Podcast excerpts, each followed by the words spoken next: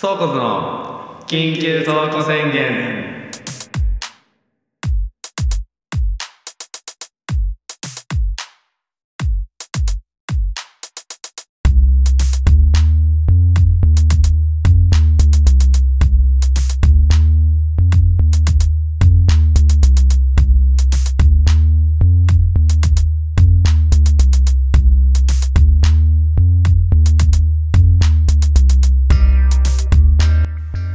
倉庫部のまさるです。野本です。このポッドキャストは人に改まって話すほどでもない頭の中に蓄積された様々な話をただ語り合うだけの脳内洗浄ラジオです。溜まってるな。溜まってるよね。いやちょっとすごいな。にほん撮りですよ。楽しみすぎだよ。自分たちだけで。これはねむしろねあの恥ずくて言わなかったんだけど、うん、次撮ろうよって言いたかったもん。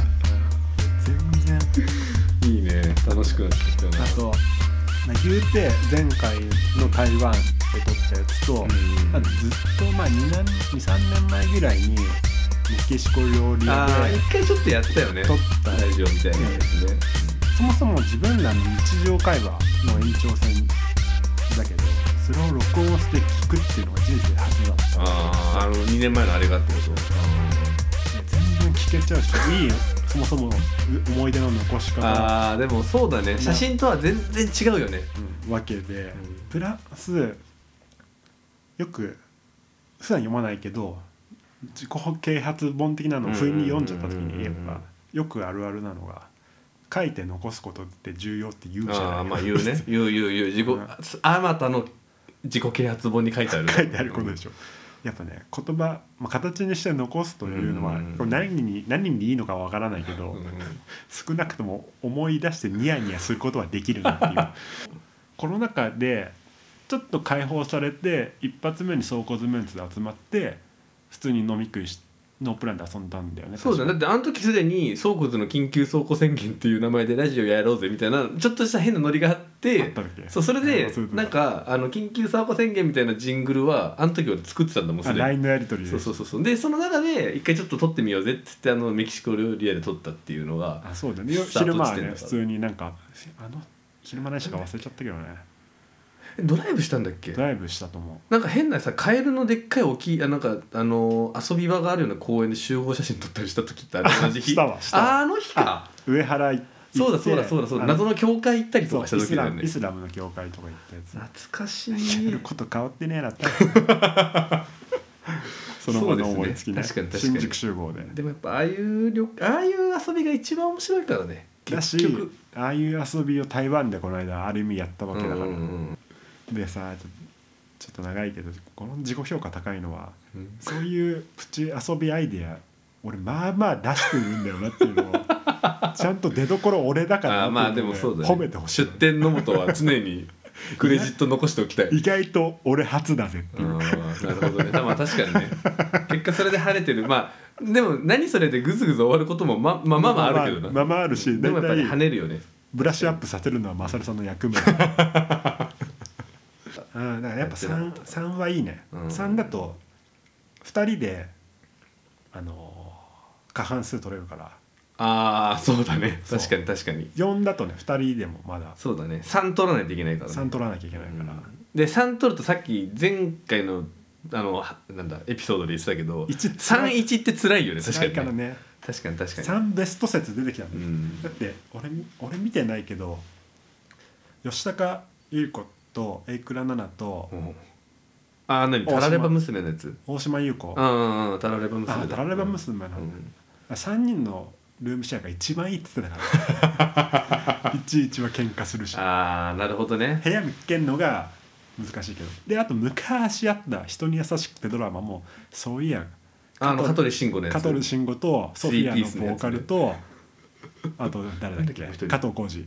あれもさんにんでしたね。そう、そうだね。さんにん最強説。確かにさんにんあるね、うん。バンドの最小人数ね。ちょっとやっぱさんじゃあそうだね。もう一人誰か探してさんにんでルームシェアするっていう作戦もちょっと考えないといけないから。待ってるよだって。待ってるよっていうのよ。いやまあ今はまだしも最悪よ。うん、ろくじゅうまでこの感じよ。ろくじゅうまでこの感じ。でも俺ありえるから怖いだとしてよだとしてよ、うん、ろくじまあ定年退職します、うん、マサルさん一人になります、うん、仕事を失ったマサルさんおじさん一人、いや怖いね、怖いでしょ、怖い、保険、本当に怖い、保険ね、そうだね、おじさんさんにんの阿佐ヶ谷姉妹的な生活もいいじゃない、まあ確かに確かにちょっとろくじゅうまでに郊外のさんにん住めるような不動産投資物件を手に入れとくっていうのはちょっと俺の人生の長期的な目標にするわじゃあ、うん、あと程よく運動してファッションに気使ってある程度音楽にアンテナ張ってて見た目綺麗にしてればあのやばいおじさんにはならないかな、ならない、確かにね、うん、それは気をつけます、それ目指してあ明るい老後過ごそう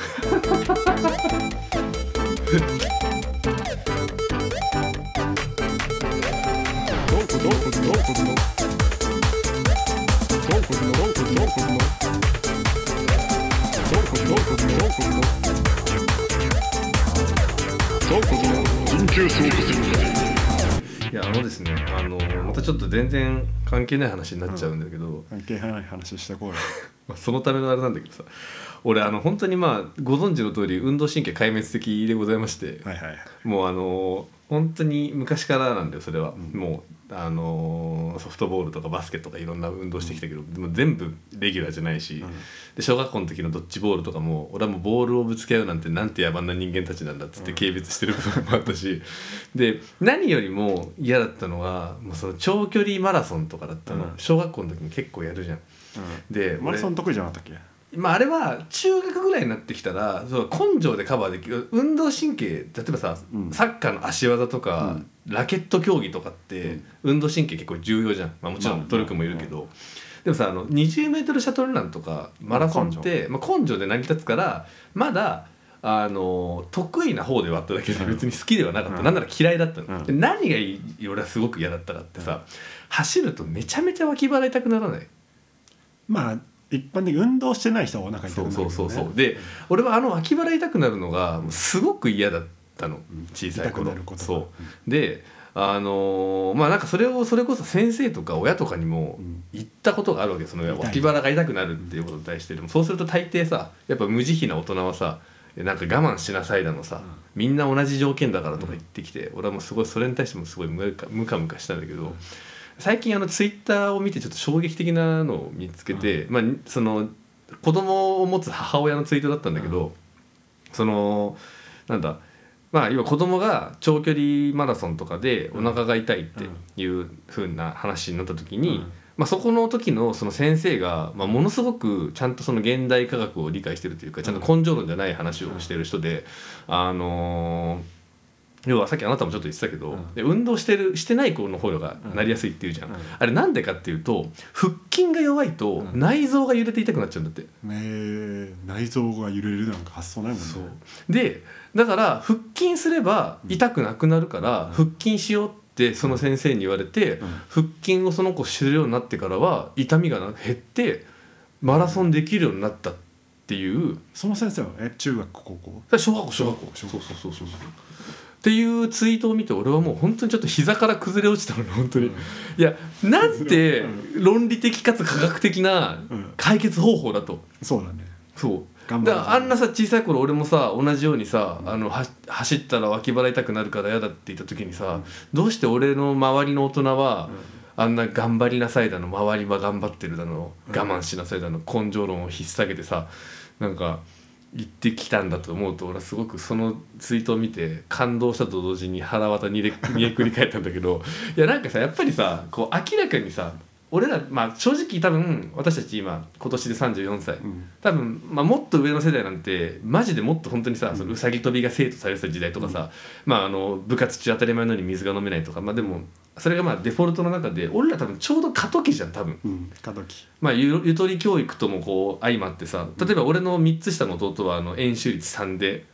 勉強させられたりとかしてるし、うん、俺ら言うてさゆとりって言われるけど さんてんいちよん でやってたよ、うん、やっててさでしかもねあの週休ふつか完全週休ふつかで土曜日のだいいちだいさん土曜日が、あのー、休みになったのも多分あれも小学校高学年中学とかだよね中 いち, 中いちまで土曜日やったそうだよね、うん、ってなると結構俺らは意外とゆとりじゃない、そのちょうどその狭間なんですよね。だから我々俺らはゆとり世代だとか言われたくないっていうちょっとしたプライドはあったりするじゃん、なんか毎回言うから、ね、でもなんかさ、そのやっぱりその根性論がだからやっぱりこう引っ提げられてたのは俺はすごくこう納得がいかないし、うん、でも今の子たちはやっぱそうやってこう科学的な解決策とか提示されて素晴らしいなって思うっていう、まあ、ただそれだけの話なんだけど、まあだからいわゆる原因は自分たちがそうやってきたっていうのが一つ、先生ね、うんうんうんうん、プラス単純に知識がないっていうのも一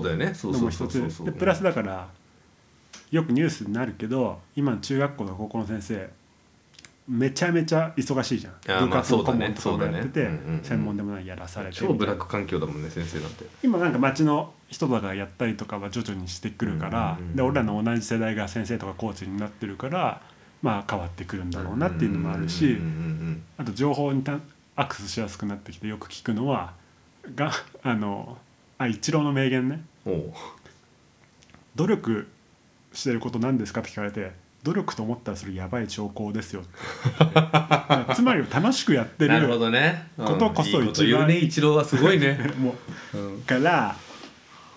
そもそも頑張れ頑張れだと嫌になる人が基本的には大半だし、まあそうだね、うんうんうん、あと今俺ランニング趣味でやってるけど、うん、ランニングのいろんな記事とか見て思うけど、ランニングハマってる人とか、まあ、筋トレとかもそうかな、うん、多いのは中高生まで運動嫌いだったけど一人でマイペースでモコモコやるとタイムが楽しいとか、そういう人いるから、本当に外部的要因でどんだけスポーツが嫌になってるのかっていう、あるよね。なんかやっぱ成功体験ってさ、やっぱ大事じゃん、やっぱり何事に関しても。なんかそうなんだよな。あと本当に俺も運動神経はない方だけど、うん、あのなんつうのかな、みんなボルトになれないから。ああウサインボルト、うんうんうん、まあ、そうね、限界はあるよね、どっかでね。人間それぞれ違う人だから、うん、目標設定もだいぶ違くていいはずなのにっていう。あまあね、ある程度確率的にしなきゃいけないというのも分かるけど、うん、なんかそうでもやっぱりね、だから今こう根性論を引っ提げられない時代に少しずつなってきたのは本当すごく良いなっていう気はするんだけどね。まあもちろんそれによって得られた弊害もあるのかもしれないけど、うん、まあだからその逆を言うならば、うん、俺みたいにやらされないアマちゃんも育ってるまああなたはちょっとだいぶ特殊な例な気もするけど、まあ、うん、まあまあやらされないことによって、無理やりやんないことによって、よく言うのはね、やらされないことによってやってみないことによって好きなことしかやんなくてっていうのも、まあまあまあ、逆でついで言われるよね。そうだね。だからそのそれこそさ、ニュースサイトもどんどんレコメンされてって自分に最適化されたもんだけ見ちゃうから、見聞広がらないとかっていう話だったりするっていうのは嫌 な, なことをやらないという、まあまあまあまあまあね、塩梅なんだけどな。だから最後は塩梅ってマジむずいんだよ本当に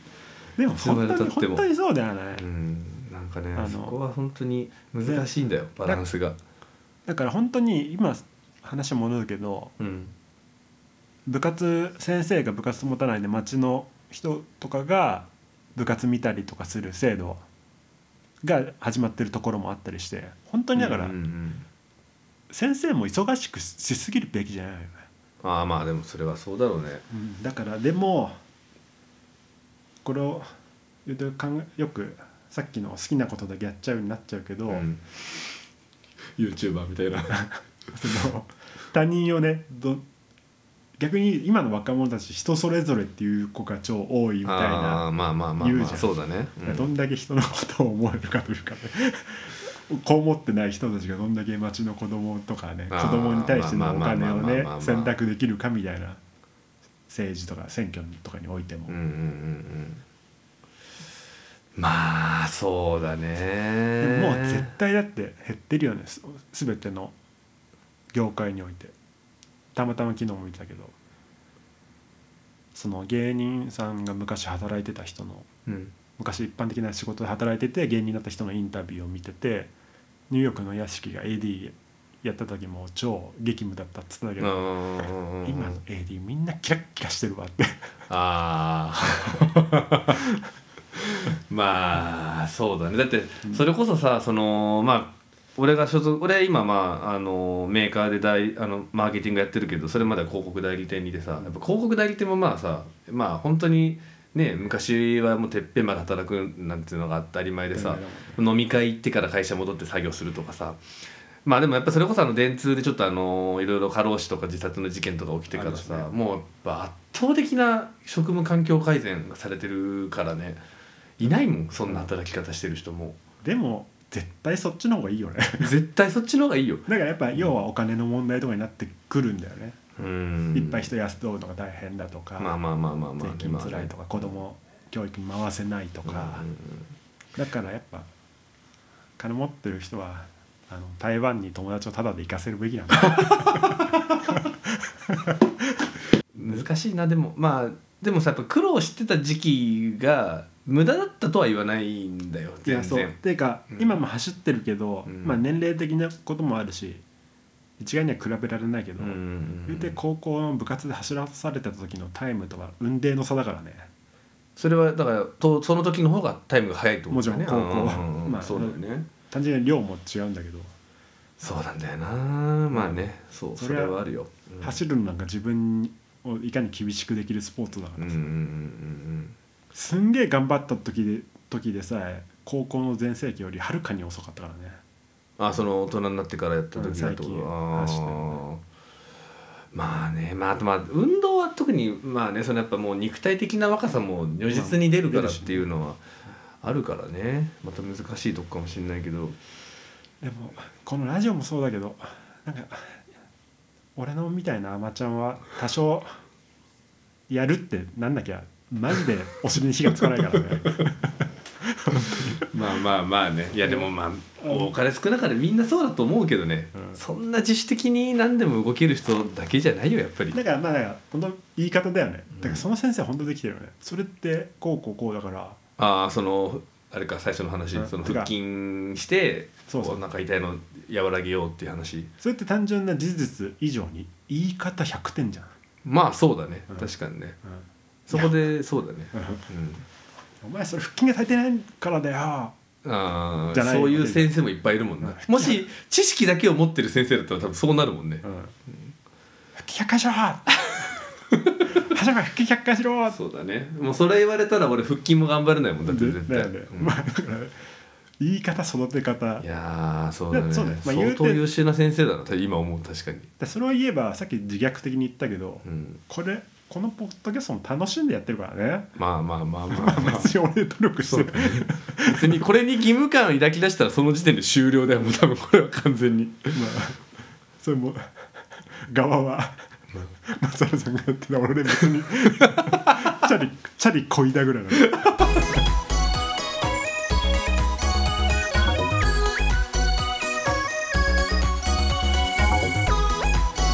こずの緊急走行宣言。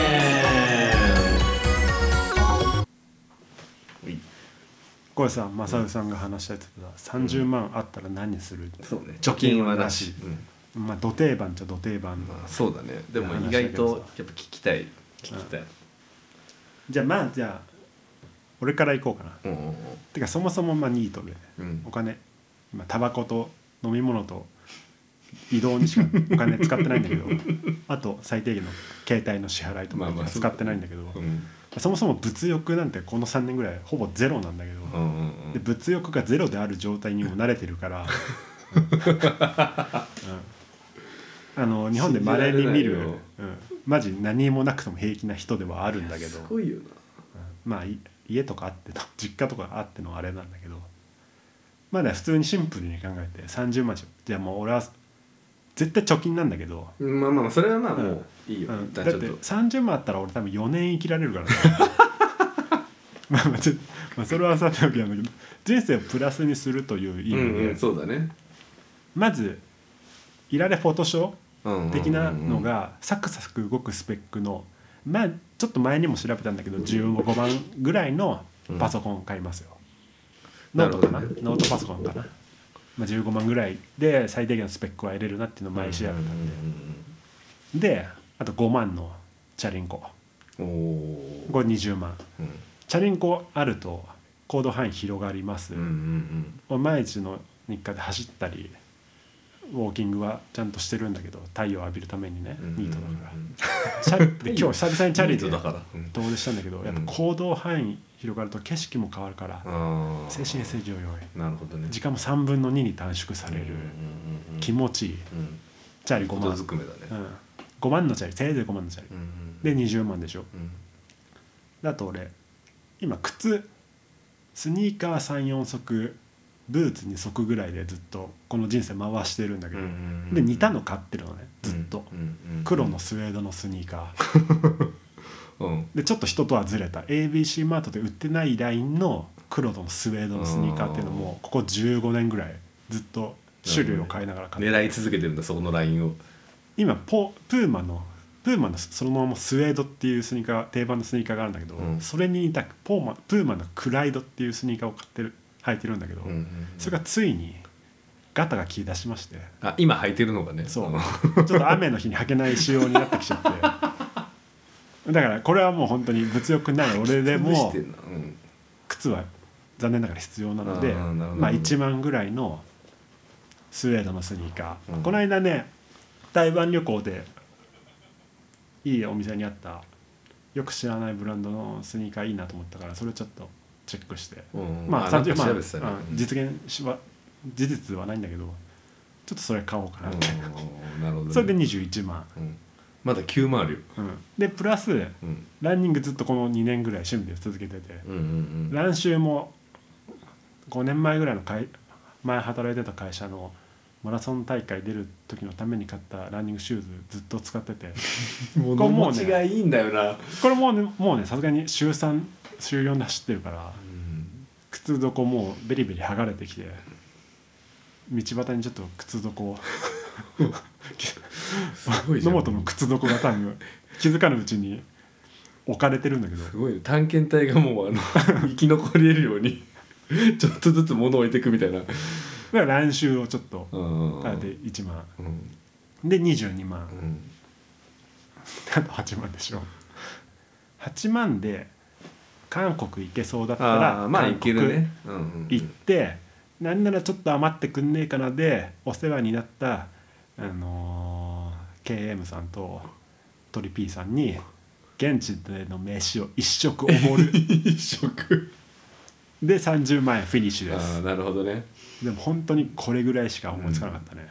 うん、いやでもね そ, これあのそれこそそのこのポッドキャストやるためにさ今お互いスプレッドシートでネタ帳を作ってやってるじゃん、はいはい、でこのさんじゅうまんあったらっていうのは 俺, 俺, も俺はちなみに物欲の塊だから日々変わるのね、まあ、だから正直さんじゅうまんっていうのはあのー、まあ本当に昨日と今日で多分全然欲しいもの変わっちゃうぐらいでさんじゅうまんあっという間にいっちゃうから俺はまあだから本当バカみたいに働いてすぐ消費してっていうこの完全なこの大量消費社会のもう犠牲者となってるんだけど、うん、これこそこれじゃあなんでその状況でこのさんじゅうまんの話をトークテーマで書いてたかっていうと意外とこの話今結構のんさんスラスラ出たじゃん。出ましたね。でその、まあ、物欲ない方うんぬんとか言ってるけど、うん、これねいろんな人に結構この質問してるんだけど、うん、みんな意外と出てこないんだよねさんじゅうまんって言われると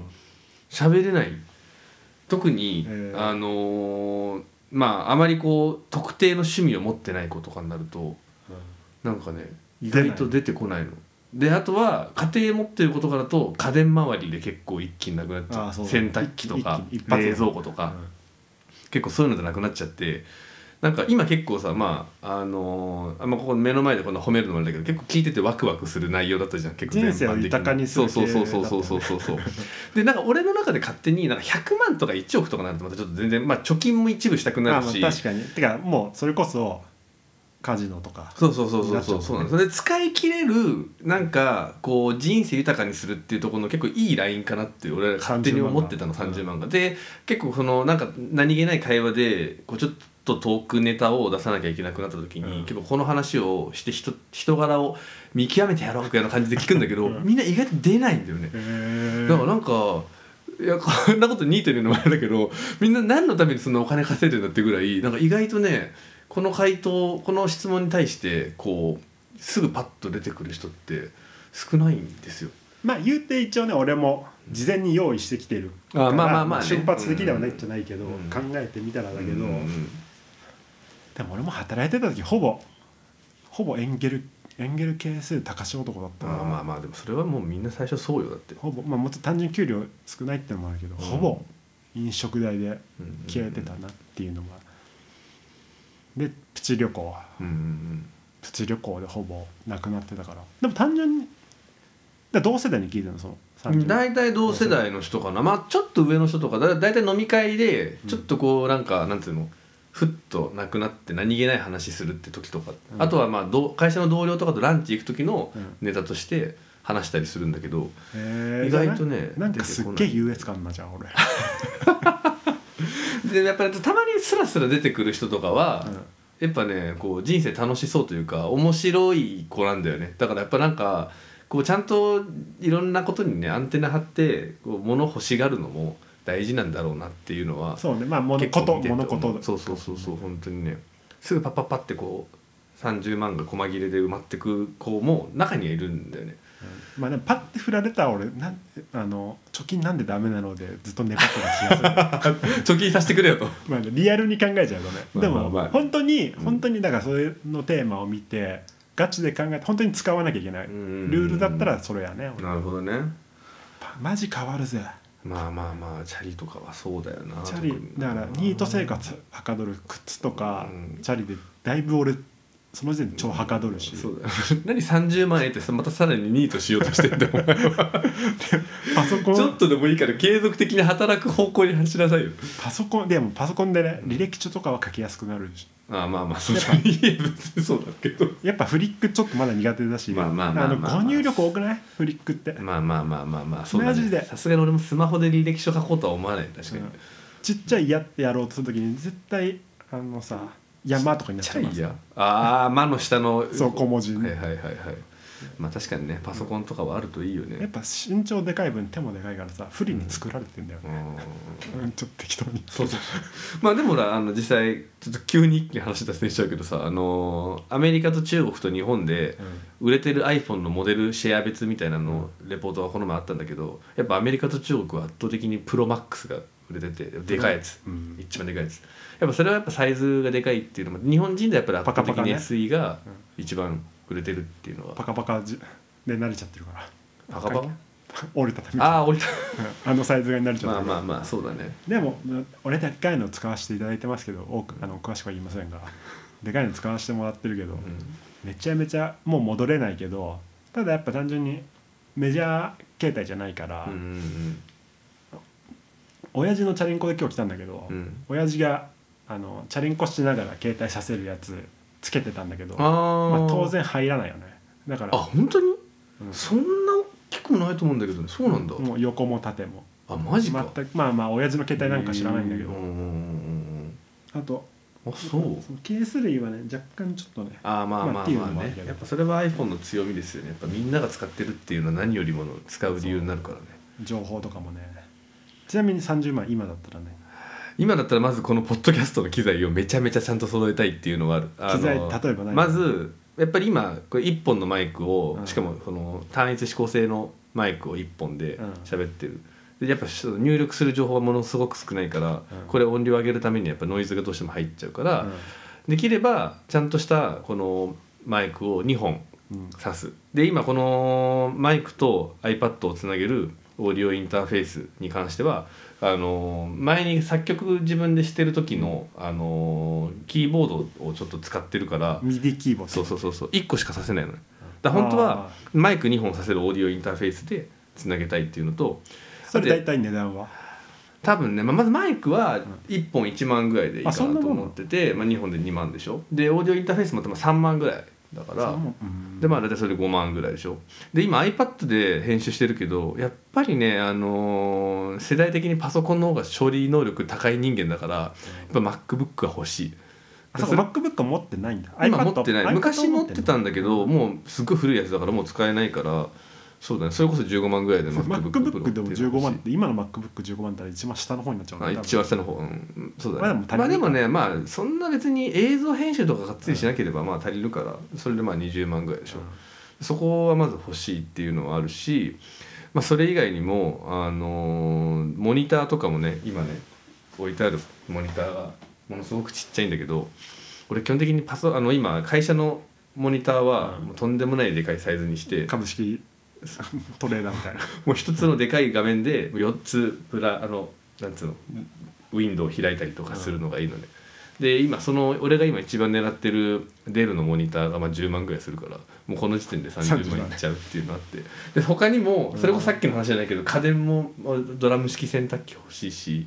とかね、ドラム式なんてもうさんじゅう出てきちゃう、さんじゅうだもんね、さんじゅういっちゃう、ま、ドラム式洗濯機なんて言ったらもう一瞬でいっちゃうし、そうだ結構ね欲しいものは言い出したら無限にあるな。スマホもなんなら別のスマホも欲しかったりするし、折りたたみスマホ欲しいし。いやそのテーマ思いついた時、うん、自分を思い出した。その時は何だった？あでもその時それこそ今ちょっとちょちょっと言っちゃったけど、あの時はちょうど折りたたみスマホの新しいニュースを見てる時期で、うん、あのー、なんだっけギャラクシーフォールドが欲しい。あれもにじゅう今多分ごじゅうろくまんするからもうさんじゅうまんほぼ埋まっちゃう。なんで折りたたみ欲しいの？やっぱね画面大きいのやっぱいいよって。単純大きいってこと。そうそうそうそう。やっぱそれは圧倒的にもあるよ。でその漫画とかも読むし映像も見るから、やっぱりあの感じででかい画面であの漫画を見開きで見れる、電子書籍の漫画を見開きで読めるのはやっぱり縦じゃなくて大きいよね。なんかその特に見開きでバーンって大きくさ表示される漫画とかだったらやっぱりなるべくそれで見たいっていうのはあると、それ仕様でそうそうそうそうだし、まあ、あと何よりも、あのー、単純にやっぱりガジェットオタクとして試したい、イノベーターのポジションの製品は何でも触っておきたいっていう願望があるから、とりあえずっていう、ねえー、じゃあちょっと交互にごびょう以内に答えていこうぜ。何よその欲しいもの欲しいもの欲しいものことでとりあえず上限え一発ごまん一発ごまんね一発ごまん以内、うん、やべえ言っといてやばいなじゃあで今お互いじゃあ今、うん、出てきた今までのやつはなしだよ、それなしだよなしだよごまんね、うん、ごまんか言ってやばいなやばいなやばいな、このね沈黙さえ許されないから。そうだねじゅうまんにしないいいよ、じゃあじゅうまんいいから別にいちまんのもんでもいいから、うん、ごせんえんでもいいしね、うん、OK じゃあじゃんけんで先行結果全然思いついないじゃんけんっぽいはい行くでしょ。あいい、うん、おじゃあ俺から行くわ。 OKOK、うんえー、とお笑いライブに行く。あーいいね、行ったことがないもんね。お笑いライブはいいですね。単独とか行ってみたい。あバナナマンとか東京ゼロさんとかね、あもっとちょっと下でもいいなんなら。あ確かにお笑いライブいいね。じゃあ俺あのほんと直近の話で言うと、あのステインバーグっていうあの四角いギターが欲しくて、なぜならあのジンジャールートのワンマンライブ行った時のオープニングアクトで甘え花っていう女性シンガーソングライターがやってたんだけど、うん、その人のサポートのギターの人が俺ほんとここ数年で見たあのライブの中で一番ギターのサウンドがかっこよくて、えー、なりもその人が使ってるのがステインバーグだったんだよね。でちょっとなんか久々にあのギター欲しいって衝動にめちゃめちゃ駆られた、ね、じゅうまんぐらい買える多分ねあれはね、まあ、ピンキーあのステインバーグの中で多分前一回調べた時じゅうまん以下で買えるものもあったはず。あれはちょっと欲しいなと思って、えー、あ俺は有線でいいから、うん、めっちゃいいヘッドホンヘッドホンはね変わるっていうよね、うん、今マジでいい。今ちょっとダンスミュージックブームだから、うん、あよりいいかもね、うん、でマジで今もういイヤホンにこしか持ってなくていろいろ断線しちゃって、うん、有線のイヤホンよんせんえんぐらいだし、うん、Bluetooth のイヤホンはもうランニングラジオ聞くようだからせんえんぐらいのだから、あそうね、それはいいいい音楽を今音楽また音楽熱復活してきたからいい、ね、最高だなそれは、うん、ヘッドホン よん,ごまんかな、うんうん、なるほどねヘッドホン俺もこれ多分ギリギリじゅうまんでいけると思うんだけど、あの超単焦点のプロジェクターが欲しくて。あ距離が近いってこと。そう今俺あのリビングにあのなんだっけなんてメーカーだっけこれえっとネブラっていうあのアンカーっていうあのモバイルバッテリーとかがあのイヤホンとかもやってるメーカーが出してるプロジェクター使ってて、これをあのキャンプ用のテーブルでなんかそのにまあ置いて壁に投影してるんだけど、うん、やっぱ邪魔なんだよね正直。そうそうね、でこのリビング の, その机の上に置いてあるからご飯食べる時とかにもう画面揺れるし、だからそのできればその単焦点でもう壁のところに置いて映像を映せるっていうものにはしたい。かといってテレビを家に置きたくない人だから、テレビでね部屋決まるからね。そうなんだ、急になんか生活感というかテレビのある部屋になっちゃうじゃん。だからあんまテレビは置きたくないから単焦点レンズのプロジェクターが欲しいですね。あとよんぷんぐらいやろう俺ねこの欠点はちょっと、うん、人の話聞きながら自分のこと考えちゃうこと次何言おうかって、うん、俺ねにこ思いついたんだけど、おすごい、ね、でもいっこ今忘れちゃったの。なんでだよじゃあもういっこ教えてよ、うん、あのお気に入りの韓国の人のポスター買います。あ通販で買いました、はいはいはいはい、もう我慢タバなんだっけトゥクランプさんみたいな、なんかそんな名前ですって、ね、あのお店の名前なのかなあれは分かんないけど、アカウントはトゥクランプさんね、うん、あれもうインスタフォローしちゃったもんだから、うん、旅行して買おうねって言ってるけど毎回買え買えってきてだいぶ洗脳されてるし、うん、ちょうどだからあれのおかげでインスタの検索左からにこめのところ、うん、かわいいお姉さんばっかだったのが、うん、部屋のおしゃれ部屋のやつ検索関連で出てくるのだいぶ増えたし助かってますね。だいぶ助かった。まあよって今部屋の妄想めっちゃしてるから。あいいね。最高だね。あであんなんだってさ、あのー、別に最悪通販で買ってもさ、移送移動輸送費考えても、まあ、まあそんなに多分かかんないもんね。そう以前台湾で見たお店でごせんえんだったから、うん、額買ってもまあにまん以内も収まるし。あいいですね。うん、もう一個なんだっけな。どうぞそれで言うと、うん、あれは今あれですね。あともう一個スーツケース。あのめちゃめちゃでかいやつがいっこあるんだけど、あのそれこそみっかよっか旅行に行くと、今回はもうさ、あの男さんにんのしかもなんか買うもんもね、そうそう買うもんもそんななかったからあれだけど、もしあれお土産がっつり買うってなったら正直あのカバンじゃ絶対無理だったじゃん、うん、でね、まあそのそれこそカンボジアに行ったと行く時、違うもっと前だあれもっと前だ、今のスーツケースはね本当にねじゅうねんぐらい前のセンスで買ったんですよ、うん、なんでこの配色にしたのっていうぐらいクソダサいなんか、うん、あの水色の蛍光みたいなスーツケースを今持ってて、うん、もうちょっと今の自分のファッションセンスとかこう、ね、なんかときめくものにしたいなと思ってるから、まあ、今年から多分海外旅行も増えるしスーツケースは欲しい、うん、俺ね実家暮らしの利点でおとんとおかんのとか、あと使わなくなったやつとかいっぱいあるからいろんなカバン系がってこと、うん、距離場所、うん、泊数によって使い分けられる。マジ最高かよ。東京じ東京都内に実家がある強みね。そうですね、うん、確かに俺も実家が近ければ確かにいろんなカバンがもっと使えたかもしれない、うん、考えたこともない、ね、スーツケース屋に行ったことすらないわ。マジかすげえな。完璧にあといっこ忘れちゃったんだけど、うん、で今もまた一個思いついたんだけど、うん、忘れちゃってるな。ちょっとちょっとつなぎでちょっとつなぎね、うん、さんじゅうびょうでフルートどうぞサマーソールド練習しないといけないから、ね、あの初心者セットみたいなはっせんえんぐらいだっていうの見つけたからフルートですね。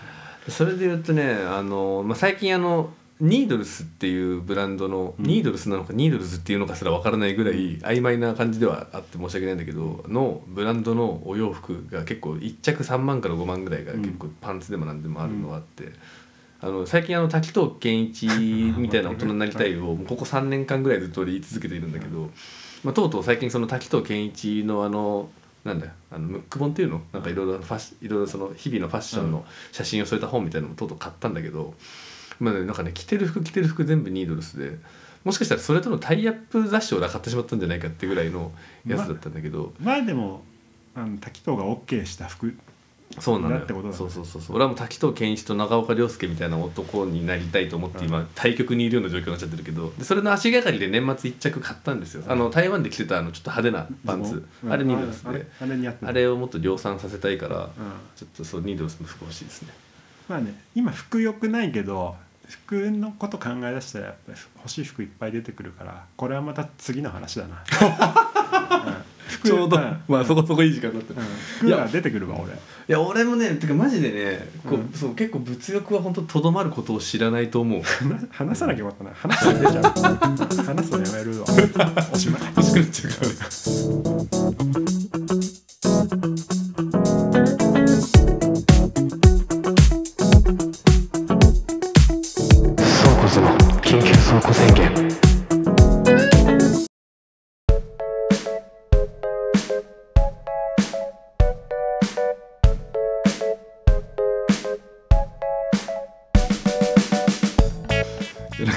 最後まさかしりとりのようなこの物欲言い合いで時間を潰すような感じになっちゃったけど口は災いのもとで今日こんな会話しなきゃ俺は服とか欲しくなかったいいじゃない。今もうちょっとずつ脱ニートに向けたこう様々なものだったり行動だったりの欲を高めることで排水の陣作ってくれるとどうせ働かないでしょ。だってそうされたらもう。まあでもさ、そもそも台湾の時点でさ、その渇望は出てきててさ、うんうんうんうん、それ良くないんだけどさ。良くなくない。いいんだよ。いい意味あの。髪伸びてきてて、うん、結構耳にかけられるぐらいの長さなんだけど、うん、その長さ気に入っちゃってるんだよね今俺。あ切りたくねえっていう、ね、いやでも別に髪の長さなんて、まあ、今どういうところで働こうとしてるか分かんないからだけど一般的には切った方がいいと言われてますね。まあまあまあまあいやいや、まあ、大丈夫大丈夫、それを言い訳にするさせるつもりはないよこっちも本当にマジで切りたくねえ今。まあそうね、髪の毛はね大丈夫大丈夫、どうにでもなりますよそれは。帽子か襟足、帽子かぶって襟足が見えないと、うん、ダメだからね。いやもうそれは大丈夫、あの全然それを言い訳に働かないなんて言わせないから締めて、はい、締めてちょうだい。じゃあそろそろ今回の配信お開きとさせていただきます。えもしこの番組を気に入ってくださった既得な方はぜひアカウントのフォローをお願いいたします。Twitter もやっております。最新話が更新されたらそちらでも告知しますのでぜひご覧ください。それではまたお会いしましょう。またね。